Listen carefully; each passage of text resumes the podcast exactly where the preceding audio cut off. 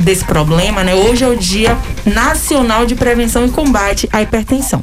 A hipertensão é uma das causas de morte no Brasil, uma das maiores causas de morte. Segundo a Pesquisa Nacional de Saúde, em 2019, cerca de 24% dos brasileiros com mais de 18 anos tinham a pressão alta. É, Vitória, e para quem tem mais de 60 anos e menos de 65, a proporção é ainda maior. Ela chega a 47% e atinge pelo menos 6 a cada 10 pessoas com mais de 75 anos.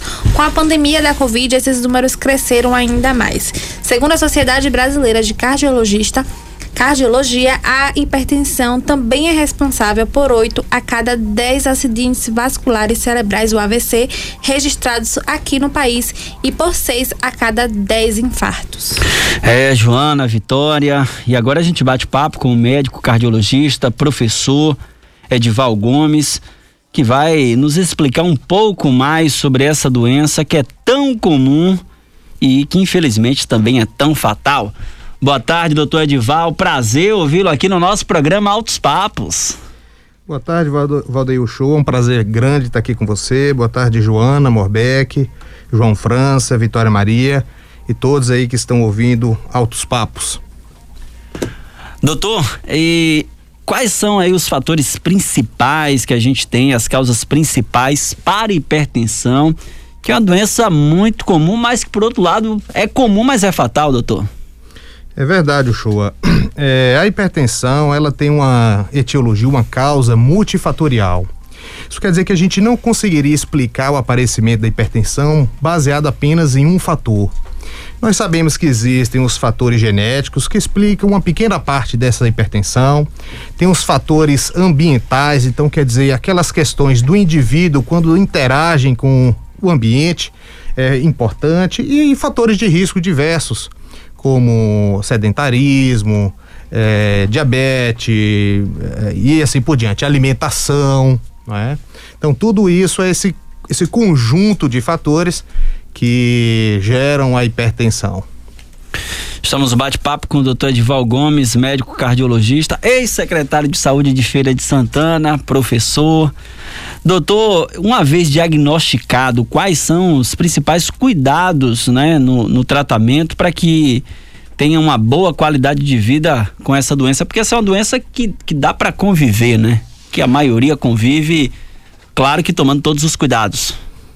Verdade, show. Então, como eh, a gente ouviu aqui na entrada, no início, na introdução feita pela, por vocês, é, mais ou menos 1 milhão e 300 mortes em 2017, aproximadamente 25% dessas causas, dessas mortes por doenças cardiovasculares. Isso equivale a aproximadamente 325 mil óbitos em um ano por doenças cardiovasculares. E o principal fator de risco modificável uh, para as doenças cardiovasculares é a hipertensão. Importante lembrar aqui, destacar o show aqui, infelizmente, apenas 30% dos hipertensos, de um modo geral, sabem que são hipertensos. E desses que sabem que são hipertensos, 30% tratam. E desses que tratam, 30% alcançam as metas. Então veja só a quantidade imensa de hipertensos que estão aí, ora, sem saber que são hipertensos, ou sabendo que são hipertensos, não estão adequadamente controlados. E como você falou, é, a hipertensão é um tipo de doença crônica não transmissível, né? Quer dizer que o indivíduo convive com essa doença. Né? E a convivência pode ser feita de forma muito tranquila, porque diferente de tantas outras doenças, o Choi, e anteriormente você estava falando sobre o prefeito é, de São Paulo, que está enfrentando Covas, uma né? grande batalha e todos nós é, rezando para a sua recuperação. A hipertensão tem um tratamento que é bastante tranquilo. Ora, que, qual é o tratamento da hipertensão? Medidas saudáveis de vida. É fazer exercício e fazer uma alimentação saudável. Né? É claro que todos vocês vão concordar que não é nada demais. Terceiro, usar as medicações que são comprimidos, bem tolerados, baratos e disponíveis. Você pode ter o seu remédio de hipertensão na unidade de saúde da família do seu bairro. Você pode comprar e esse antipertensivo, frequentemente, o show custa assim, cinco reais. Né? Claro que tem o de 50, mas tem o de 5. Então, quer dizer, está disponível, então é algo que é barato e é disponível. Então, realmente, a gente conseguir fazer com que essas pessoas, primeiro, façam o seu diagnóstico e, segundo, que ao saber que são hipertensos, entenderem que aquela doença precisa ser tratada. O senhor falou isso, eu lembrei agora, aí eu vou para casa, viu, João? É, Vitória, Joana. Minha sogra, por exemplo, sabe que é hipertensa. Eu todo dia brinco. Minha sogra, a senhora tá brincando com fogo. E ela não gosta de tomar medicação sabe que é hipertensa, precisa tomar medicação, né? Foi a medicação foi prescrita, mas pergunte se ela toma, doutor. Eu não sei mais o que, é que eu faço. A minha sogra, a senhora está procurando problema onde não tem. Por que, que as pessoas acabam fazendo isso, doutor? Existe alguma explicação para para fatores como esse, pessoas como minha sogra, por exemplo, que a gente todo dia diz a ela tome sua medicação, mas ela é resistente? Primeiro que eu já sei que você gosta muito de sua sogra, oh, tá certo? Rapaz. Minha sogra, olha, o povo fala de sogra, né? Mas eu tenho uma senhora sogra, viu? Minha sogra Mas é boa é, demais, hein? A minha sogra realmente é uma segunda mãe, né? É, para mim também. É, é, inglês é assim, né? É uma segunda mãe, né? Mas é, é o seguinte, o show. É, na maioria das vezes, a hipertensão não traz sintoma nenhum. E a pessoa fala o seguinte, ô, oh, Vou tomar vou... remédio para quê? Só tô bem. Só não tô sentindo nada. Né? Então, quando você tem uma dor de dente, a pessoa trata. Se ela tem uma ferida na pele, ela trata. Porque aquilo que dói, aquilo que a gente enxerga, é mais fácil da gente tratar. Mas a hipertensão é uma doença dita silenciosa. Então, daí a importância da gente estar o tempo inteiro tentando convencer aquela pessoa de que ela tem um problema, que aquele problema, embora não dê um sintoma a ela naquele momento, que ela precisa tratar, porque é como uma poupança. É de pouquinho em pouquinho. Ela vai tratando hoje, vai tratando amanhã, vai tratando, tratando, tratando certinho, para que daqui a 10 anos, daqui a 15 anos, ela não tenha um problema maior. Por quê? Por que a gente trata a hipertensão? É para baixar sua pressão? Não. O que a gente quer é que o indivíduo não tenha um AVC. O que a gente quer é que o indivíduo não tenha um infarto, que ele não fique cego, que ele não faça diálise, que ele não ampute uma perna. É isso que a gente quer. Se a gente conseguisse isso tudo com pressões altas, ninguém mexeria na pressão. O problema em si, então, não é a pressão alta, é o que, é o que, o que se acontece a partir da pressão alta. É isso? Exatamente. Então Entendi. a gente precisa enfrentar esse fator de risco porque ele é custo efetivo. A gente tem falado muito sobre tratamento em saúde pública, não é? Quer dizer, tudo que a gente faz tem um custo e tem um resultado. O que é o principal, o que é o ideal, o mundo ideal? É gastar pouco e ter muito resultado. É e o que, que é isso? Tratar hipertensão. Então nós precisamos diagnosticar porque você diagnostica hoje na casa de vocês. Ah, talvez algum de vocês tenha um aparelho de pressão em casa. Né? Então você não tem dificuldade diagnóstica. Você não precisa fazer ressonância, não precisa fazer tomografia. Nada. E os sinais, doutor? Quais são os, os sinais que a gente tem que observar para saber se tem alguma alteração ali que pode indicar hipertensão? Pô, vou só começar ressaltando que qualquer indivíduo assintomático, se não sentir nada, deve fazer uma avaliação de sua pressão pelo menos anualmente, independente de sentir qualquer coisa. Principalmente o adulto acima de 18 anos, tá certo? Então, sempre eu vou falar sobre alguns sintomas, mas isso não restringe o indivíduo que precisa fazer uma avaliação. Não. Todo indivíduo adulto deve fazer uma avaliação de sua pressão arterial. Porém, você pode eventualmente ter alguns sintomas. Isso é, é muito difuso, esses sintomas. Você pode ter dor de cabeça, eventualmente, tontura, palpitações, é? Ah, o grande problema é que, numa boa parte das vezes, a manifestação inicial da, da pressão arterial é a própria doença. Então, eu estou com uma pessoa, por exemplo, internada em um hospital que eu estou acompanhando. A pressão é elevadíssima. E sabe como ela descobriu que era hipertensa? Porque ela teve um infarto. Ela chegou com uma dor no peito no hospital, no pronto-socorro, na UPA, e diagnosticou-se um infarto. Mas ela ficou viva, graças a Deus ela ficou viva, sobreviveu a esse infarto. A senhora é hipertensa? Não sei, não olhava, mas a senhora é hipertensa. Sua pressão é muito alta. Ela falou: ah, doutor, eu não tenho visto minha pressão arterial. Esse caso que eu estou relatando, que é real, que a gente está acompanhando que é real, é algo que é muito comum. Porque as pessoas, como eu já falei, por não sentirem, elas não avaliam. Então, muitas vezes, o primeiro sintoma é a doença. Esse é o problema. E uma dúvida que eu tenho certeza que não só sou eu que tenho. O que é que o sal tem a ver com isso? que todo mundo fala, maneira no sal por causa da pressão. Maneira no sal que vai dar problema. Para quem tem hipertensão, por que que o sal causa esse medo todo, doutor? Realmente, uma dieta hipersódica com muito sal aumenta bastante a pressão, aumenta o risco do indivíduo se tornar hipertenso. E o contrário também é verdade. Se o indivíduo adotar dietas é, hipossódicas com redução do, da quantidade de sal, ela diminui a chance de se tornar hipertensa e o indivíduo que é hipertenso ajuda a facilitar o tratamento.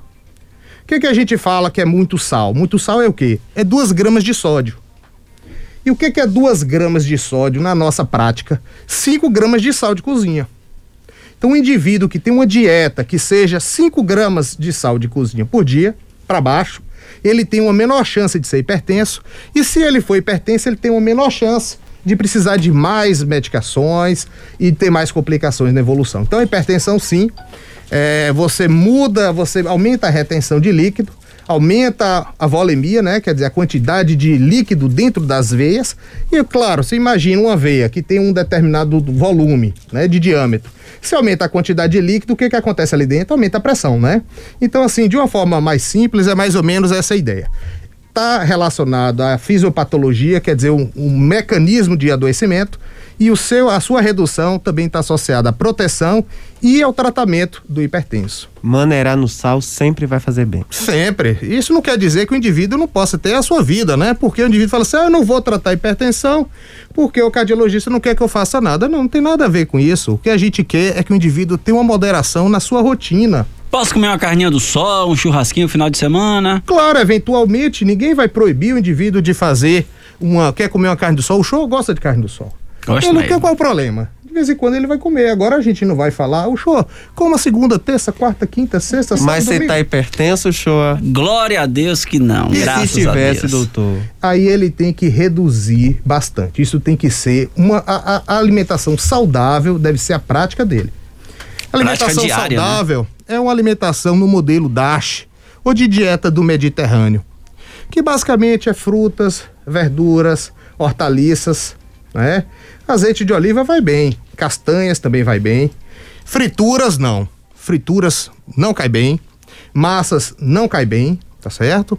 E ah, laticínios, então e carnes magras e brancas. Então, esse aí é o ideal, tá certo? Se você puder fazer isso na ma- maior parte do seu dia, isso vai lhe trazer muito bem. Estamos no bate-papo com o médico cardiologista, doutor Edival Gomes, ex-secretário de saúde, professor da Universidade Estadual de Feira de Santana, nesse dia que a gente precisa chamar atenção, porque tem muita gente que, como inclusive o doutor falou, né, doutor, que nem sabe que tem hipertensão, que não se cuida e que precisa ter esses cuidados. Doutor, nesse período que a gente está vivendo, inclusive do ano passado para cá, com pandemia, com psicológico muito abalado, influencia também diretamente na hipertensão, as questões psicológicas, doutor? É, o show, sem dúvida, viu? Sem dúvida. A gente vive um momento difícil, né? Eu acho que depois de mais de um ano, né?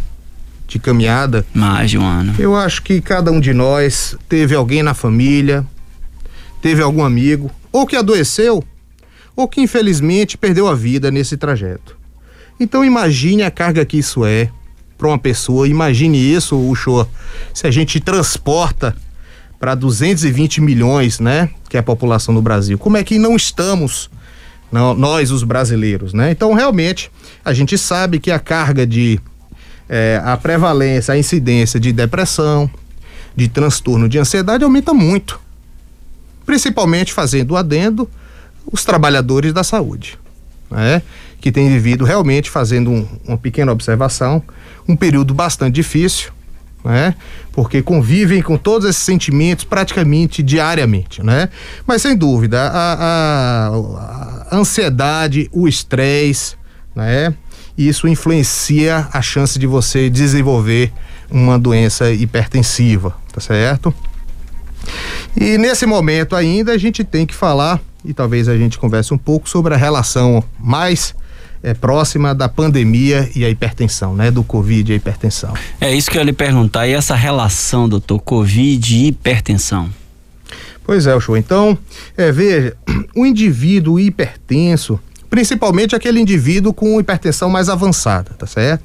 É um indivíduo que usa mais medicações, um indivíduo que já tem lesões de órgãos, quer dizer que a hipertensão já fez algum dano no seu corpo. Esse indivíduo em especial, ele tem um risco maior de ao desenvolver Covid, ele ter uma evolução ruim, tá certo? Então esse é o primeiro ponto. Tá? O hipertenso, principalmente aquele hipertenso que aglomere outras complicações, esse indivíduo, quando acometido do Covid, ele tem uma chance maior de hospitalização e uma vez hospitalizado, uma chance maior de ventilação mecânica e UTI e de morte, tá certo? Bom, por outro lado, todos nós mudamos os nossos hábitos, né? De algum modo. Então, sem dúvida, a gente reduziu mais a prática de exercícios. Talvez agora a minha percepção é que as coisas estão voltando mais ou menos a, a, a, no, no, nível mais é, é, de, de, exercício é, mais próximo do que era, mas a gente pá, passamos aí um período praticamente sem atividade física, né? Com alimentação às vezes inadequadas, né? Fazendo lanches noturnos, pizza, macarrão, sanduíche, né? França tá sorrindo aqui do lado, viu? Hum, o senhor falou das coisas que ele mais gosta à noite. então, Só reage assim. Hum. hum. Alô, Tiara Brandão! Então veja, nesse, nesse ambiente onde você tem pouca interação com seus amigos, você não está trabalhando plenamente, o restaurante não está aberto, você tem medo de ir à feira. Então você tem uma série de outras coisas que acontecem e que precipitam o quê? Fatores de risco, sedentarismo, fatores de risco com obesidade, né? É, para desenvolvimento de hipertensão. Então, na dúvida também, não tenho dúvida, é, é, uma especulação minha, mas certamente isso vai acontecer. Nós teremos uma grande incidência de hipertensos e de doenças decorrentes desse processo todo, né? Não há dúvida quanto a isso. Vai ser uma das marcas desse período de epidemia, certamente também vai ser a hipertensão. Que vamos ter aí números maiores no futuro. Doutor, o bate-papo tá muito legal. Quero agradecer, inclusive sua vinda aqui aos estúdios para a gente fazer esse bate-papo que se torna ainda melhor, para a gente tirar essas dúvidas nesse dia que é muito importante, que a gente precisa fazer esse alerta para a população. Queria agradecer sua presença e queria que o senhor deixasse aí a sua mensagem nesse dia, que é um dia de conscientizar realmente a população, né, doutor? Muito bem, o show é lhe agradecer e em seu nome agradecer a todos aqui que compõem esse programa que é de sucesso, Obrigado, Altos Papos né? E deixar como mensagem a ideia de que, primeiro, você precisa, quem está nos ouvindo, você precisa, pelo menos uma vez ao ano, medir a sua pressão arterial. Comunique, fale isso com seu pai, com sua mãe, com seu tio, tá certo? Com seus amigos. Você já mediu a sua pressão esse ano? Isso é fundamental. Segunda coisa, se você é hipertenso e você está nos ouvindo, saiba que é muito importante você aderir ao tratamento que é prescrito pelo seu médico. Não abandone o tratamento, seja ele farmacológico com seus remédios, seja ele com as medidas não farmacológicas, que é tratamento também, que é a prática de exercícios e hábitos saudáveis de vida. Eu acho que se a gente tiver esse bom senso, que não é nada demais, eu acho que todos terão uma vida mais longa e uma vida melhor. Que é o né? que todos nós queremos, né, doutor? Doutor, forte abraço, viu? Obrigado pela sua presença. Um abraço, Chua. Aí o médico doutor Edival Gomes, médico cardiologista, professor da Universidade Estadual de Feira de Santana, ex-secretário de saúde, nesse bate-papo muito especial de hoje, porque hoje é o dia da gente conscientizar a população para a importância desse diagnóstico, é o Dia Nacional de Prevenção e Combate à Hipertensão Arterial. A gente vai fazer aquela parada especial que a gente faz todos os dias, são 18 horas em feira, a gente vai Ave Maria seguido do Meditação e Paz, com as palavras sempre sábias do padre Reginaldo Manzotti. E daqui a pouquinho a gente volta com muito mais bate-papo para você. esse bate-papo com o Dr. Edival Gomes já subindo para nossa sessão de podcast no autospapos.com.br ou no seu aplicativo de música aí, você vai lá, acessa podcast, programa Altos Papos, que você já vai encontrar esse bate-papo com o Dr. Edival Gomes.